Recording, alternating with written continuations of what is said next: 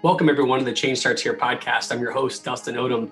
And this week's episode is a very special one to me. About 10 years ago, when I was doing school turnaround and district turnaround work across the country, um, I really relied heavily on a business book called The Four Disciplines of Execution.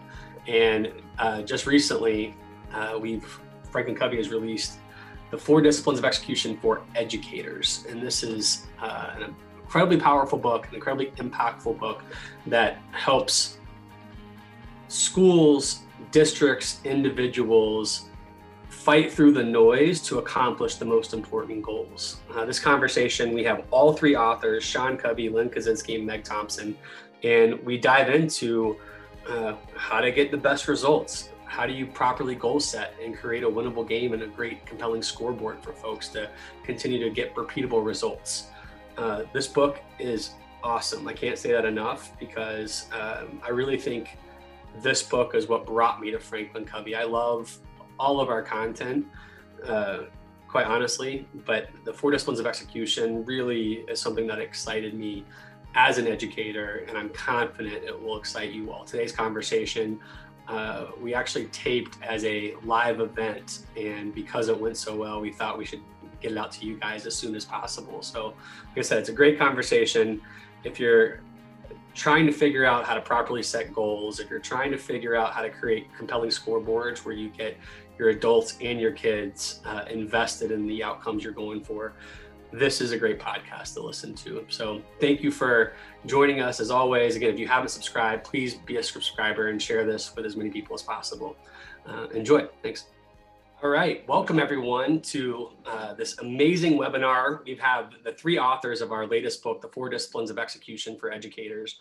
I believe this is a event that's at least a decade in the making of my life. I, uh, when I think about one of the most transformational books that I've ever read in terms of how to improve school performance as well as district performance, it's the original Four Disciplines of Execution.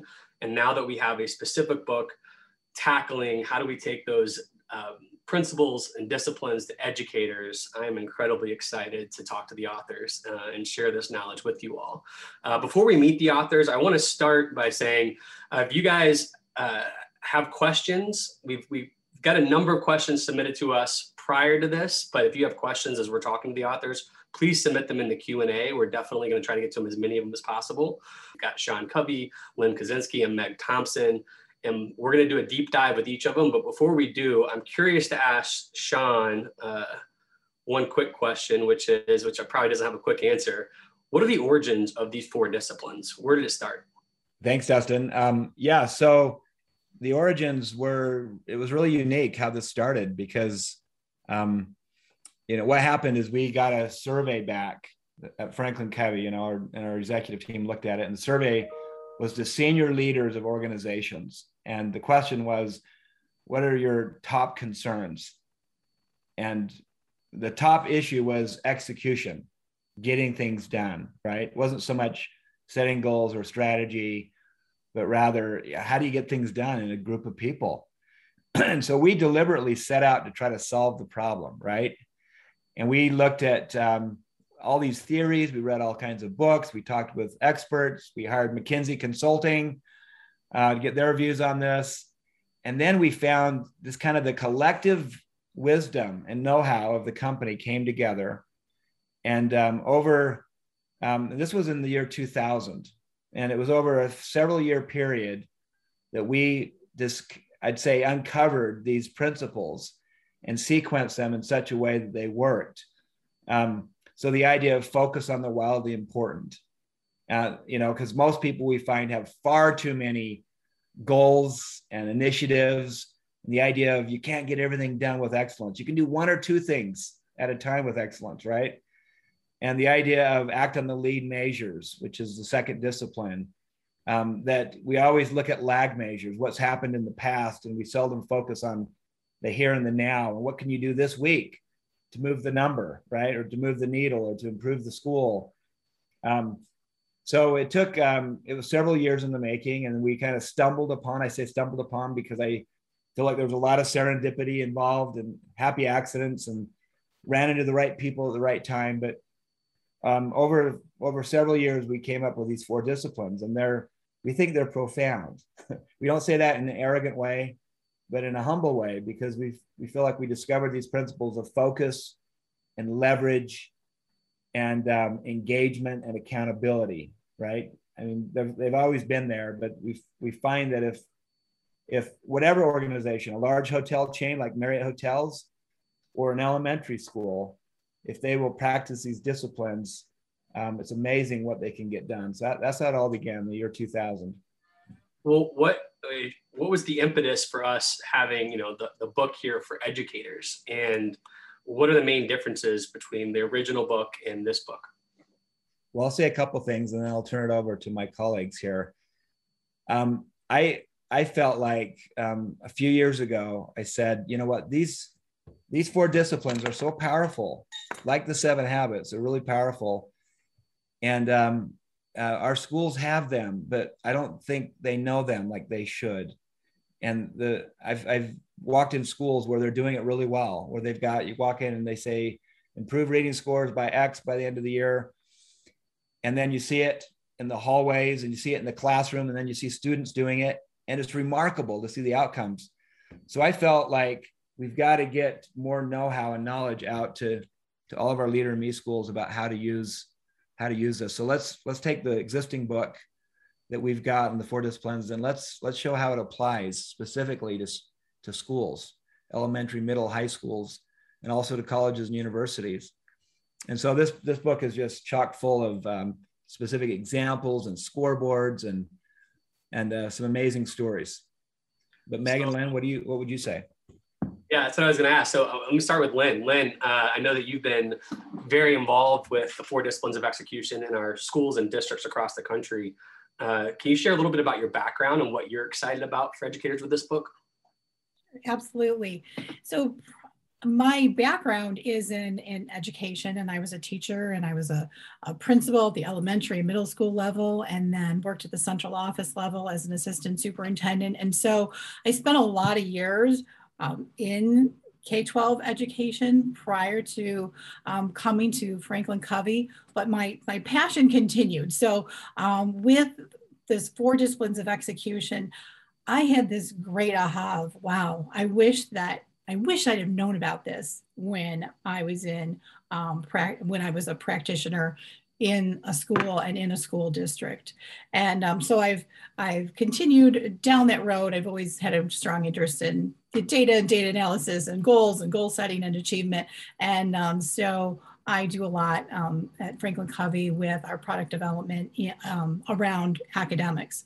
And so what I'm really excited about with this, I had an email from a principal the other day and he said, thank you for writing this book. I so appreciate that all of you wrote this book with examples from schools in the book. It's exactly what we needed.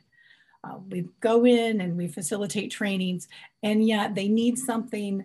Um, they want to refer back to something when we leave, and they love um, having examples from other schools that can be found in the book. That's great. Meg, uh, I know you've had a long history with the four disciplines of execution. I'm curious, uh, what's been your experience with the four disciplines and what are you most excited about for this book? Thanks, Dustin. I well, my background is is different, which make, I think you know gives us a little variety. I spent um, ten years working with corporate clients around this content. Um, and was involved in the early origins as Sean had described. There were a lot of hands on the wheel building, you know, four disciplines as it evolved. Um, at that time, I was the global subject matter expert on our XQ, which was our, our survey that helped organizations determine where their execution gaps were. And from the gaps identified, uh, you know, the, the next question was always the same. Well, now what, right? And you, this is this sound vaguely familiar in education? You know, data piled on you, you know what the situation is, and then you say, well, now what?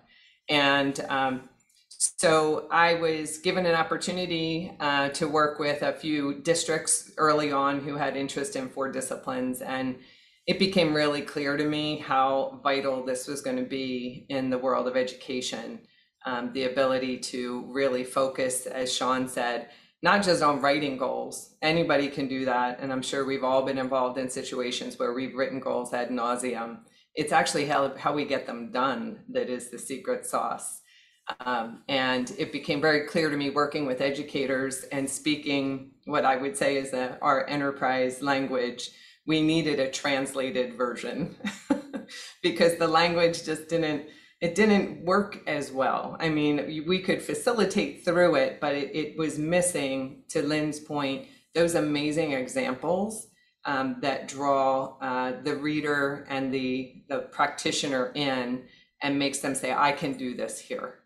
And so I, I would say the 4DX book, that's the most exciting part is looking at all of those great examples and getting exposure of these four disciplines in an education environment I think it just creates um, a huge opportunity I'm excited about. Yeah, so I mean, you guys have been education, or at least working with education for a number of years, and you know that there's plenty of books or thought leaders out there that uh, talk about accomplishing your goals or you know coming up with great strategy. Sean, what what's the uh, formula, the special sauce here for the four disciplines of execution that makes it so impactful and so unique? Special the special sauce is um, the way they work together. Um, they're you know some again I, I always compare them to the seven habits because the seven habits is around behavior right? And uh, social emotional learning and how to be an effective individual. Um, and they work as a sequence right? There's a public victory uh, that is uh, before a public public victory is a private victory right? It precedes it. And the four disciplines are sequenced. And so um, it's the whole idea of of starting with focus, right? And we try to blow conventional wisdom out the door, which is, you know, you can do many things at once. You can only do one or two things at once with excellence. And so we teach uh, schools and districts to really focus in what's the thing that if you accomplished would make all the difference, right? Maybe it's attendance, maybe it's behavior, maybe it's uh, you got to get your your uh, literacy scores up. That's you know that's the start of it, and and then you got to craft that in such a way you can act on it you know? You don't want it to be way up in the sky. You've got to make it really practical. And so we teach the concept of from x to y by when right? I'd like to increase our literacy scores from you know 75% passing to 85% by may 31st make them practical right? So it's that. And then and then it's um the, the next discipline is all around leverage, right? What are the key things that you can do on a daily basis to move the needle, right? To move those reading scores, for example. And then it's about creating a scoreboard. A scoreboard is, you know, you go to a football game and football's going right now. And I went to lots of games this last week. And um, you watch, you look at a scoreboard and it's motivating. You can just see a few numbers, right? You know what the score is, you know who has the ball, how much time is left. And in like manner, if you do the same thing for an organization, a school, and you put up the score and everyone knows if we're winning or losing on the game that we've set up to play, right? That motivates people, it engages people. And then the last discipline is around um, accountability, reporting, um, and coming together and saying, how are we doing on this on a regular basis, a cadence, right? If you skip one, any one of these, um, it falls apart you know? So get really focused. Act on the things that are going to make a difference in the moment.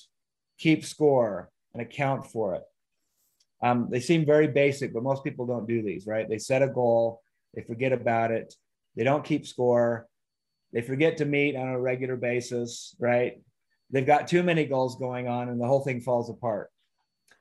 So um, that's that's the magic that's the secret sauce is the sequence of how the four disciplines work together so I'm curious what this looks like at a district and school level. So Meg, from a district level, what what how does this play out? What does this look like?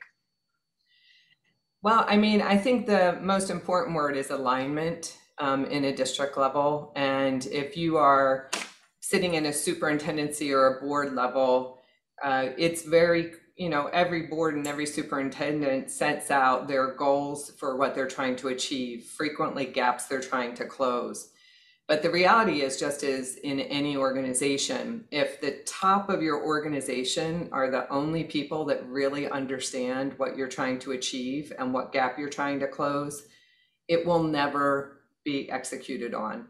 It is the if you think of an organization like a triangle, it is the bottom of the triangle that does all the work. no offense to the leadership, right? But if your feet on the ground don't understand the problem you're trying to solve, then you're dead before you get started. And so when we think about the four disciplines, and we're, we're seeing this happen in some uh, districts, and it's it's just magical when you see a board and a superintendent work together and clearly define their goals with measurements and then take the time to painstakingly work it through their organization so that everybody in the organization knows what is my contribution to that most important goal. When we can do that and account for it and scoreboard for it and make sure that we're checking on our progress, that's really where it happens. And I would suggest that it, from what I can see, this is not something that you learn in teacher training, principal training, superintendent training, board training. You know, you're kind of thrown into it. And so this is actually the framework for getting your work done.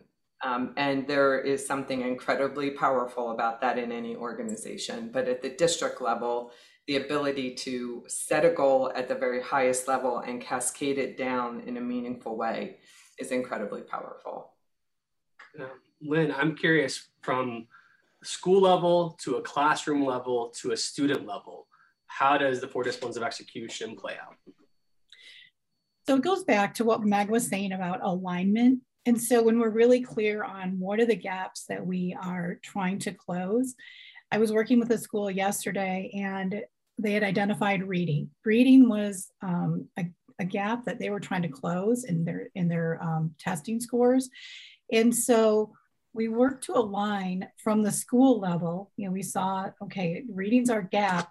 Now what does it mean to us at the grade level and the class level and then the student level?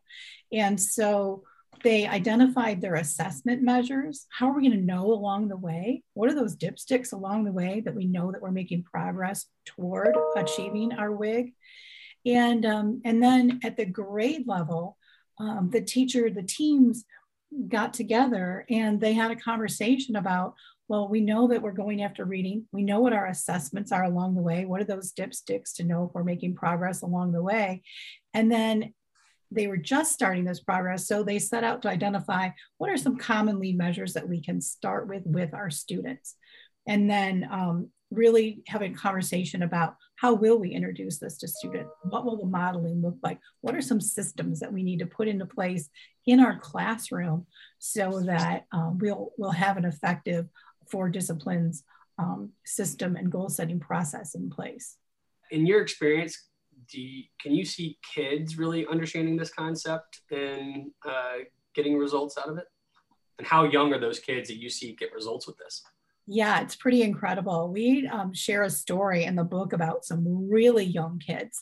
Um, you know, they were they were preschool age. Obviously, there was some support there um, through the school and through home, but it was a we're trying to learn how to read and with some English words. We're trying to learn to read English. Let's practice it. And so the words became not what are our lead measures, what are our strategies, it's what are our practices. Let's do let's take let's practice again and then let's check it off that we practice it again so really young kids understand i want to learn how to tie my shoe i need to do a few practices at it and so we just modify the language um, to meet the needs of the learner but the whole system is still in place um, with identifying what is that wig what are practices let's let's scoreboard it let's model it. I've watched kindergartners where after they've been to a certain center, which is one of their lead measures, go over to a wall where they have a sheet of paper with their name on it, and they take the bingo dabber and they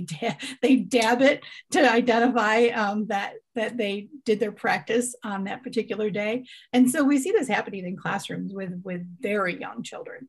To Lynn's point, um, and to what Meg said earlier, I mean, if you had to narrow it down to one thing, perhaps the reason four disciplines works is because the work's being done by this by the students in the end it's and it aligns all the way to the school and to the district when when done well.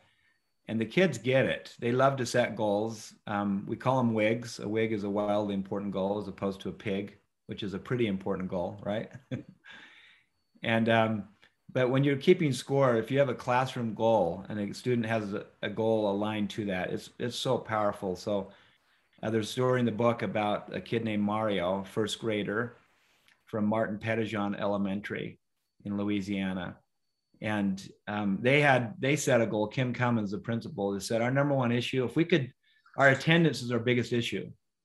It's it's it's got to be the thing we focus on in year one um, and then we need to focus on literacy. But let's start with attendance.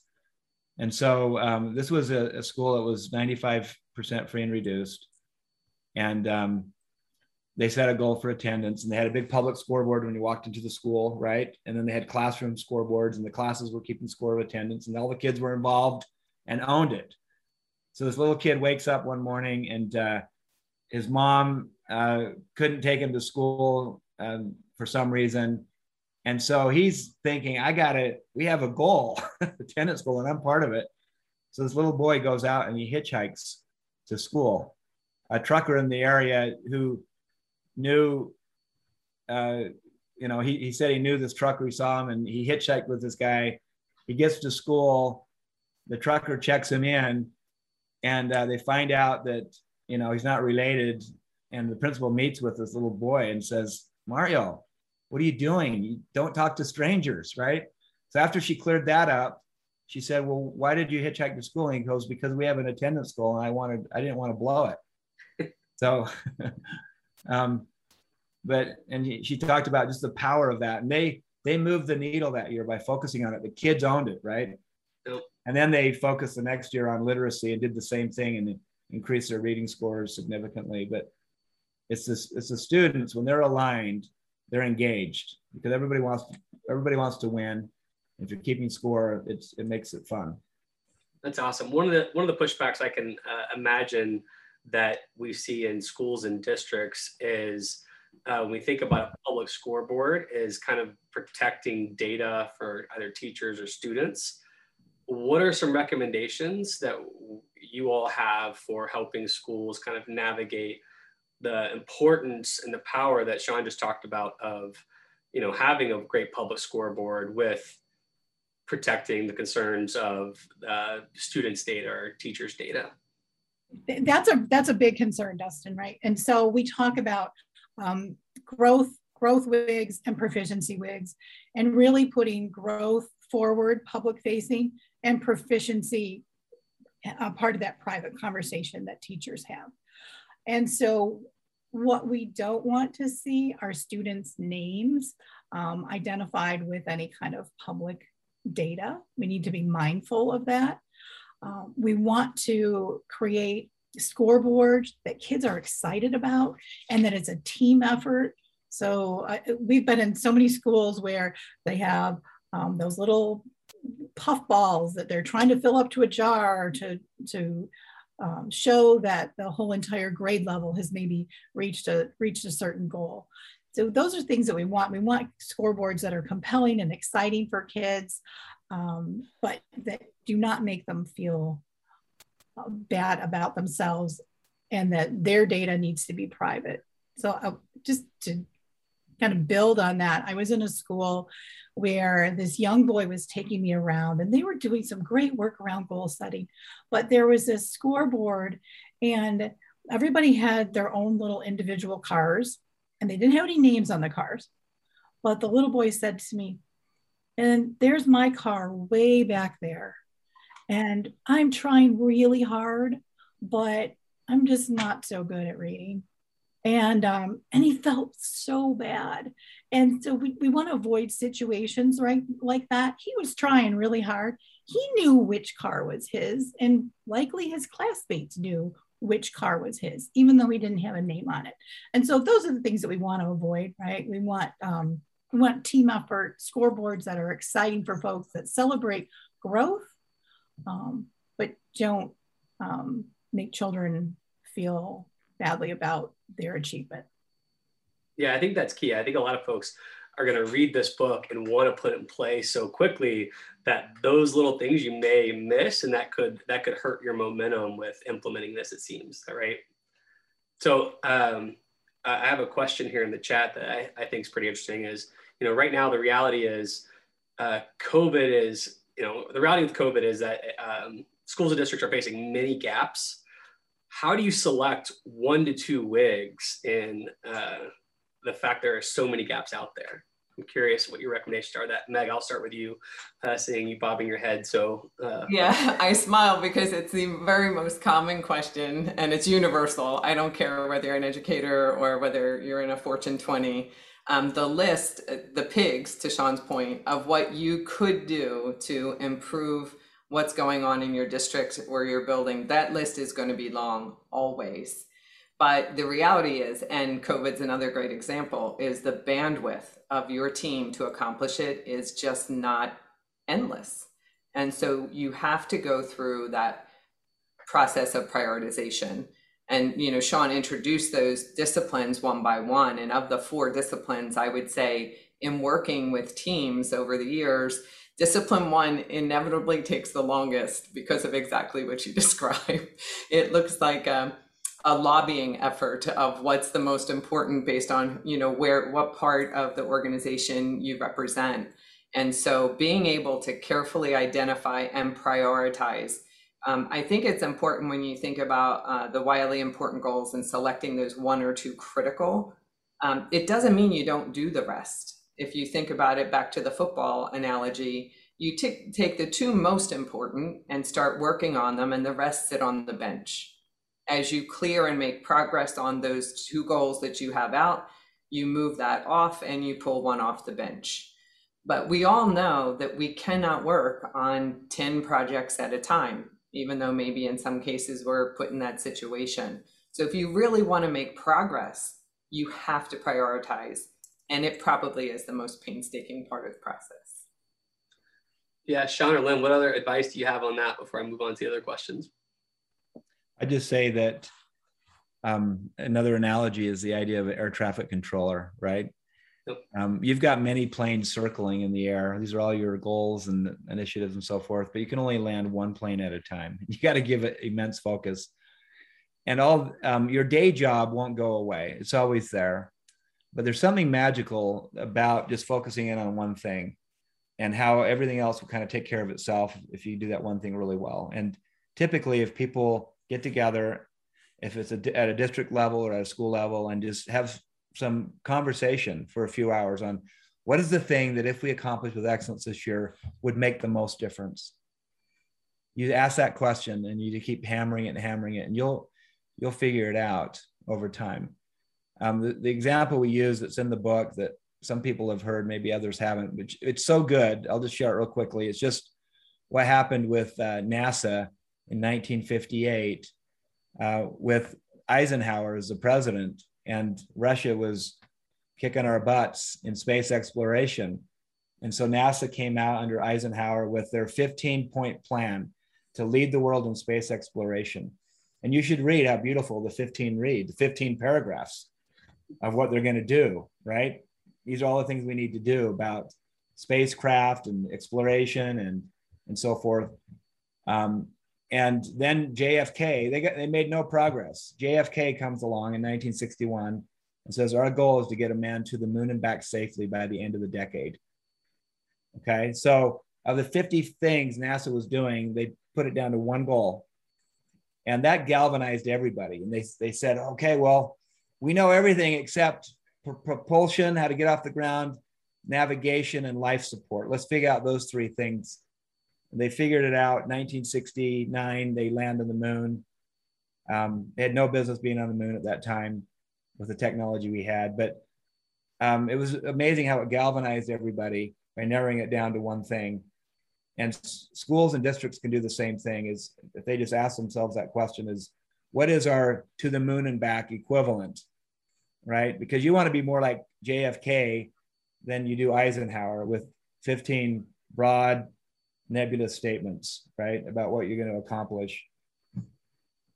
Yeah, I think uh, Sean, you may have answered it one, one in there, but Lynn, I'm going to come to you for this one. Is that uh, building off that COVID question, and there's lots of priorities right now. We have lots of unpredictability in terms of are we going to stay, you know, depending on what state you're in or what county you're in, are we going to be virtual? Are we going to be full time? To go in, go out. How how can we can we I guess implement four disciplines of execution in an environment like that? I understand the importance of it, but is it possible to implement it with all of this unpredictability around? Yeah, that's a really, really great question, Dustin. And um, we uh, we talk about that in the book because there was actually a teacher last year. Well, many teachers face this, but we have a wonderful example of a teacher from New York City who had a very powerful 4DX system um, going in her classroom. And the kids all had accountability partners and they had a regular routine of updating the classroom scoreboard. And then just in the blink of an eye, now we're now we're remote. And she thought, I don't want to let that go. It's been so important to our school that I don't want to stop doing what we've been doing. And so she just created an electronic scoreboard. So she had this solar system uh, this picture of the solar system, and then they would have conversations about um, how do we, how, what progress have we made? Can we move our little astronaut around? And so the astronaut moved to different planets based on the progress that they were making as a class. She taught kids, um, they went into breakout rooms with their accountability partners and had conversations. So those continued via Zoom. Um, some of the student scoreboarding, if you will, um, wig templates that they had. She converted those just to an electronic template. And so kids were able to continue to track their progress. They were still able to have class meetings and update a, a um, so instead of a beautiful bulletin board, it was this wonderful electronic uh, astronaut and solar system. And then students were able to maintain that cadence of accountability through breakout rooms. So it can happen. She did a beautiful job. They had great success. And um, we're just really pleased to be able to share her experiences in the book about how do you do 4DX virtually. Well, that's great. Uh, I think uh, to come back, you just talked about a scoreboard. I'm sitting here looking at the Q and A and even the chat. Seems like scoreboards. I mean, it's a time of year where schools are thinking about these scoreboards. And so, uh, one of the questions that I have in front of me is, um, they we have a question regarding a few of the public scoreboards that are in the new book. We were wondering why scoreboards listed as public have student names attached. We are thinking we should avoid student names on public scoreboards. Again, that's a little bit of the question I asked earlier. What's your advice for that one? Yes. So we don't want to have names attached. Let's take a look at when there are names. Um, is it so that the names that we have attached in our public scoreboards are, are more likely on those lead measures? So take a critical look at those that are in the book. Yeah, we don't want to have, um, if we're talking about growth, hey, I grew three levels or two levels, that's a conversation because that's more of a celebration toward, toward growth. But again, um, it, it's a conversation that you need to really think about because when you start to build a scoreboard, all of a sudden it's like, wait a minute, did we just identify someone or um, we meant this to be celebratory in nature? Is it or is it not? We also have a lot of examples. So we have some in the book, but we also have a lot that are on our Leader Me website. And so Leader Me Weekly, our Leader Me resources that are online, all kinds of scoreboards there as well. I think it sounds to me it's really about the spirit of it, right? So make sure that the goal isn't to diminish uh, confidence and trust with uh, students and teachers. It's to build confidence and excitement. Is that is that the accurate way to interpret this? Yeah, absolutely. And so if we look at privately in a student's leadership portfolio, they're going to know what's my personal wig, where am I trying to get, but then they'll also be tracking their lead measures. How am I doing? Am I am I working hard at my lead measures? Are they making a difference? And so it's kind of twofold with those public scoreboards. Yes, we want to have some energy and excitement and teamwork toward achieving a goal. And then privately in their own leadership portfolio where they're tracking their progress, we want them to be able to see how am I personally doing? Where do I fit into that picture? But again, that's more of a private um, tool that students have. Sean, if people are interested, I see people here uh, have written to me about they want to see examples and templates of public scoreboards, like real life, real time examples uh, and templates. Where can folks get those? How can folks get those? Yeah, well, there are so many resources on Leader in Me online. Um, just go there and and uh, and do the search and type in four disciplines of 4DX. So this is so I just typed in 4DX, got 106 you know different assets here. So there are videos, there are lessons, there are um, articles, and all kinds of tools as well. So you can see all these tools, and we have them in English and Spanish and other languages as well. But you can see, um, you know, like uh, this is a great uh, worksheet for students. There's one for teachers, uh, and these go on and on. So every tool you can imagine is available. Um, I think Leader Me Online has got a lot more than most people know. But this goes on for pages and pages, right? Lots, lots of really cool resources. So if you spend five minutes just kind of scrolling through, I think you could find whatever you might need here. That's awesome. Um, one of the things that I, I, can imagine leaders are thinking about right now is um, I'm excited to try to figure out how to set that goal to the moon and back for my school. But how do I get the buy in or commitment, earn the commitment of the other key leaders in our organization? What advice do you all have for leaders trying to take this to their team so we can get running and changing people's lives with this? Well, I'll jump in on that, Dustin, because I feel like whenever uh, a leader comes to the team or even a colleague comes to the team with an idea, you're going to run into some skepticism, right? The bell curve is a bell curve for a reason. And so I think one of the tendencies is to spend our energy on that bottom 20%, those naysayers, because you want to turn them. And I have found that actually you do a better job working on the top 20% that get it automatically, because there will always be people that just totally understand why this is important and why it works. And that middle 60% is more likely to move with you. And so try not to be distracted by the naysayers. Um, in my experience, really, it's kind of walking the talk. Um, once you get going with four disciplines and you start to see progress, that's where you start to pull people along pretty fast. Um, but you know, on the front end of things, there's going to be folks that struggle. Get them to read the book.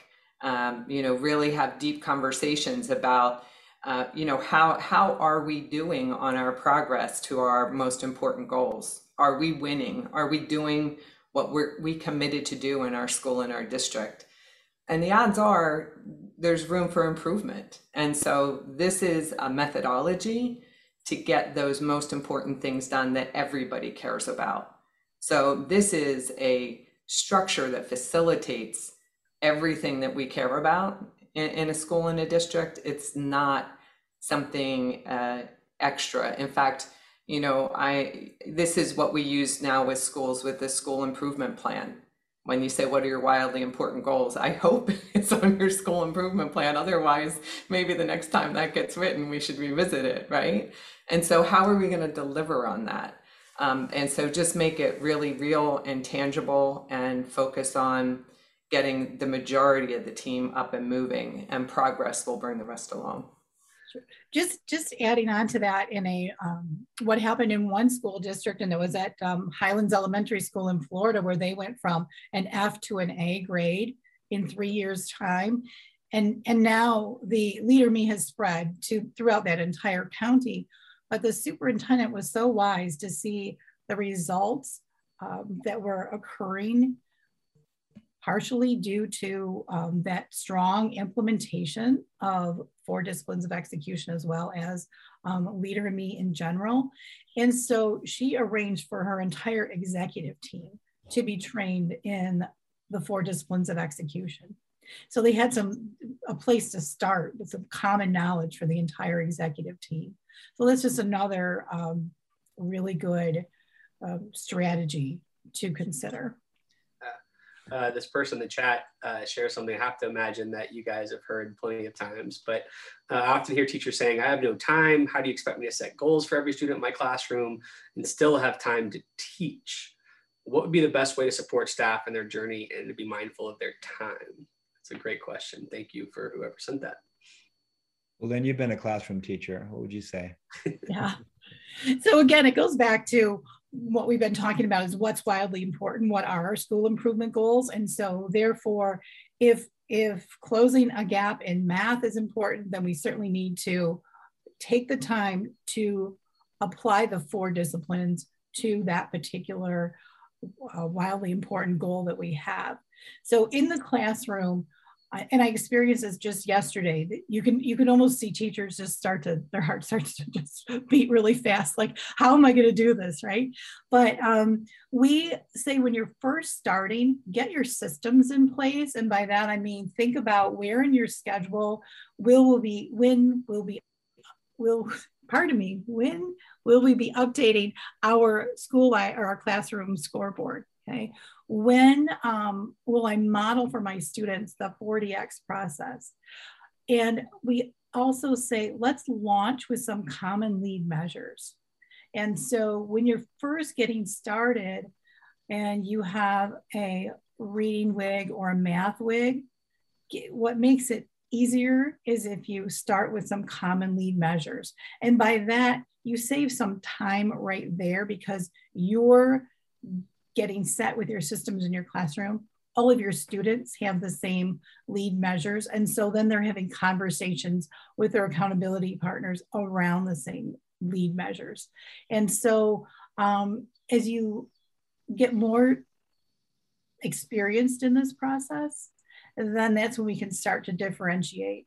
And what happens is this is good teaching this is good teaching right? You're you want kids to achieve you want them to grow you want them to hit certain levels of proficiency. And so what this is really doing by putting time up front it's helping you on the other end because you will see kids making academic gains. Um, so just going back to that that place of well i'm differentiating for all my students. How is that possibly how am i going to have the time for that but we have teams of teachers who, let's say, Fountas and Pinnell is a reading assessment that they might be using. And so they get together as grade levels of teachers and they create pick lists of lead measures. So if decoding is an issue for kids, what are some, what's a pick list of strategies of lead measures that kids might be um, using for decoding? What's a pick list of strategies for comprehension and so forth? So by collaborating with your team members to create some of these um, tools up front, that definitely saves time when um, you're implementing in the classroom. Yeah. Do all goals have to be academic in nature?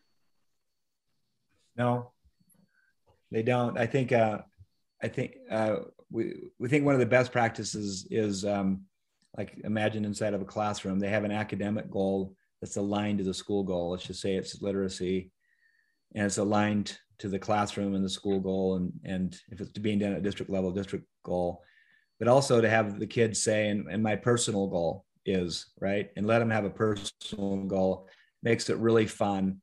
So they've got one that's kind of this is my business you know i'm part of the business i'm part of the team here and another one which is their personal goal. And you see the most creative things there um, when they have personal goals. It's anything from tying your shoelaces to learning to throw a football to whatever. But um, you know we encourage not more than than two but i think it's i think it's fun to have kind of a, a, personal one as well as an academic one. Yeah, it keeps it fun. I, I personally lost 30 pounds trying to implement 4DX in my life. So, uh, all right. Just gonna, yeah, we've got 30 more to go, Sean, but yeah, we're at least on the, the right path. Um, so question I have for you all as, as we leave is, I know you're all excited about this subject and how this could transform uh, people's personal lives as well as the schools and districts they work in what what call to action would you have for people right now who are diving into the book, who have read the book and thinking, how can I continue to dive deeper with this content? Uh, Lynn, I'm going to start with you and I'll work to Meg and then Sean, I'll end with you. So I think after reading the book or having experience of training at their schools um, through our Leader Me process, it's like just start. Sometimes there's there's this fear, but but just start, and um, and then also as far as the book, use it. I mean, read it, but certainly keep it like a reference book. So when you're when you're a little bit confused on lead measures, go back and reread that section again. That's great, Meg. How about you?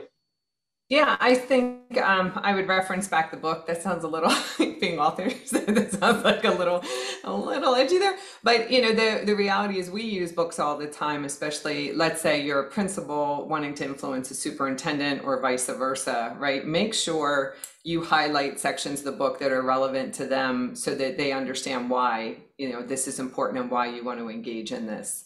Um, and for those that are part of Leader in Me schools, you have that built-in support system of your coach. And, and if you need more intensive effort around four disciplines, which isn't uncommon, especially if depending on the initiative you're after, then reach out and get more help from us. I mean, we um, we are passionate about what the four disciplines can do in education at every level, uh, from the board to your pre-K class uh, whatever goals you focus on, the ability to accomplish them is, you know, what more do you want? That's what you get up every day for. So that's great. And Sean, what about you? Call it action. Well, um, the four disciplines really work. Um, if you really, if you need to move the needle, there's something very important in your school or your classroom to accomplish, it's methodology that works um, magically. And we, I mean, we do this in um, thousands of organizations across the world um, including you know big companies like Marriott Hotels has adopted it, um, you know, countrywide because it's been so effective for them. But these principles work in any any setting. I just say so. Three ideas come to mind. One is if you have a Franklin Covey coach, and most of our Leader Me schools do, our coaches are experts at this. Uh, really engage with them on how to how to sustain the process inside your school and then um, I think, as I shared before, Leader Me Online is really robust and rich with resources. It's a, it's, it's there's gold in them there hills in Leader Me Weekly. I encourage you to to go to it. And then um, I saw a couple of uh, comments here in the chat. Uh, the the book is great. You can do a book study. Um, that'd be a great thing to do. Um, we've made the book very inexpensive. It's basically our cost. Um, and we don't we haven't put it on Amazon, so we haven't published it yet to the world because we want it just for our Leader in Me schools. This is special for you, and um, we might publish it elsewhere someday, but for now it's just for our Leader in Me schools. So we want we wanted you to have it first. But those would be a few things to keep in mind. That's great. Well, I've got some other feedback on the side about how helpful this session has been for folks, and so I know three of you are incredibly busy people thank you so much for taking the time to be here and thank you so much for spending the hours upon hours to put this book together and write this book for us. We feel very fortunate for it so thank you guys. Thank you. Please support us by subscribing to our youtube channel uh, podcast on apple or spotify and help us celebrate the beautiful messy work of shaping human potential